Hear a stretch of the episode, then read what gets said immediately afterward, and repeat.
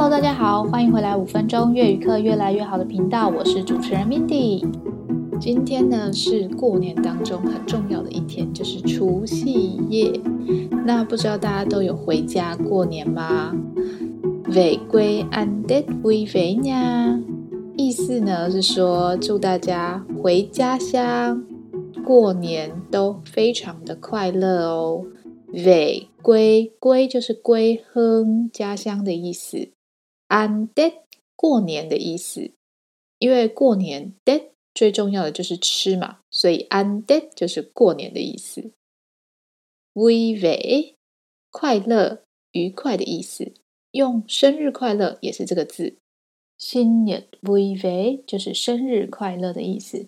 那最后面的那个呀，意思呢，就是可以翻成中文。我们常常会在句尾跟朋友聊天的时候，会加一个什么什么哦，什么什么呀，什么什么啊，这种很可爱的感觉。好，那除夕呢？今天是除夕嘛？除夕的越南文叫做 giao thừa，giao thừa。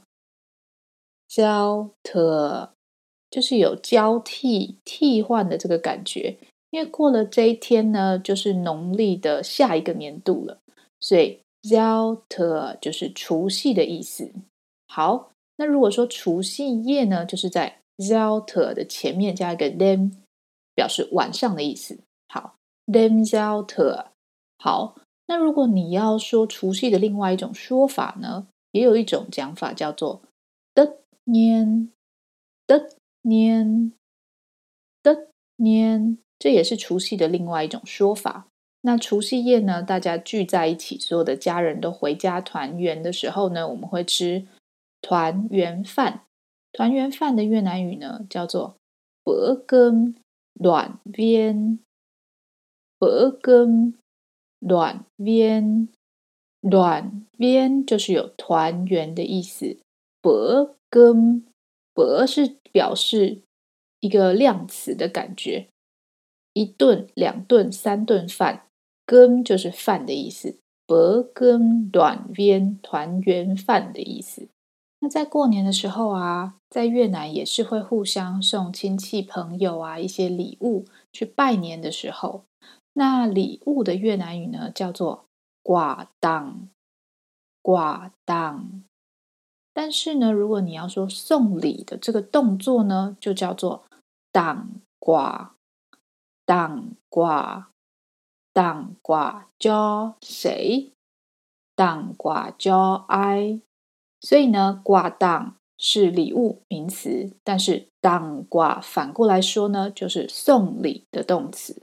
那如果你要特别说过年的时候的这种礼物，年节礼物叫做挂 Tết。挂 Tết 就把挂的后面加一个新年 Tết 的这个字，挂 Tết 叫做年节礼物的意思。那其实，在越南呢，他们的过年习俗跟台湾基本上是非常雷同的。比如说，他们也会互相包利息啊，就是给红包啊，不管是呃长辈给晚辈也好，或是晚辈包给家里的长辈也好，或是甚至他们的男女朋友也会互相包红包。在过去比较多是男生会包红包给女生了，但是现在可能就是比较平权了，所以也会互相包红包给对方这样子的习俗。那这跟台湾比较不一样的呢，是在越南，他们粽子是过年的时候吃的食物。那台湾粽子则是在端午节的时候，因为有屈原的这个一个故事，所以才在端午节的时候吃粽子。那在越南呢，他们在过年吃的粽子，如果你去 Google 搜寻图片的话，可以看得到他们的粽子是正方形或是长方形、圆柱形的这种形状，跟台湾的三角形是非常不一样的。那通常呢，他们在前一天或是过年的大年初一呢，就是会全家动员起来一起包粽子的这个活动，是对他们来说非常重要的。那为什么这个过年的时候要吃粽子呢？这个习俗呢，可以往回推到以前的时候，在越南有一个王，国王叫做雄王。那他在过年的时候啊，就希望用最宝贵的食物把它做起来，然后给他的祖先吃这样子的礼物，然后表示说他的诚意，就是希望祖先可以天气和顺啊，然后大家可以平平安安的过完这一年。所以呢，熊王就告诉他的王子们，就是谁可以带来最奇特、最美味的食物，我就会把这个王位交给他。那所以听到父亲这个话的各位王子呢，就开始行动起来。那有的上山啊，有的下海，就是为了要寻找最好的礼物呈给这个熊王，让他送给他的祖先。但这时候啊，家族里面皇族里面最小的那个小王子，他叫做朗辽。这个人呢，他就是因为从小母亲就过世，然后没有人照顾他。那事实上，他的身份虽然是王子，可是事实上他。过的生活是非常的朴实的，像一个农民一样。那所以呢，跟其他的王子相比呢，也也没有见过什么很稀奇珍贵的珠宝啊，或是吃过什么山珍海味都没有。他每天的生活呢，就是种稻米，然后种一些五谷杂粮类的东西。但时间又快到了，他还是不知道送什么礼物给这个熊王比较好。那那天晚上呢，他又想了想了想了，就想到睡着了。就他在梦里面呢，就遇到一个老仙人，然后这个老仙人呢，就给了他一个用糯米啊、绿豆啊等等的原料做成的一个一颗方形的东西，然后就让他吃，他就觉得哎，好神奇的食物哦，所以他醒来之后呢，他就努力的去做出他梦里的那个。仙老仙人给他吃的东西，所以就做做做做成了这个方形的粽子，这个就是它的原型。那他的老婆就问他说：“哎，那为什么是方形的这个形状？”那他就回答说：“因为方形呢，就代表地面，田不是都是正正方方的吗？”于是呢，到了要呈给熊王大家的礼物的那一天，他就把这个粽子呈给这个熊王。那熊王一吃呢，就觉得哦，非常的惊讶。他觉得这是什么？好特别哦！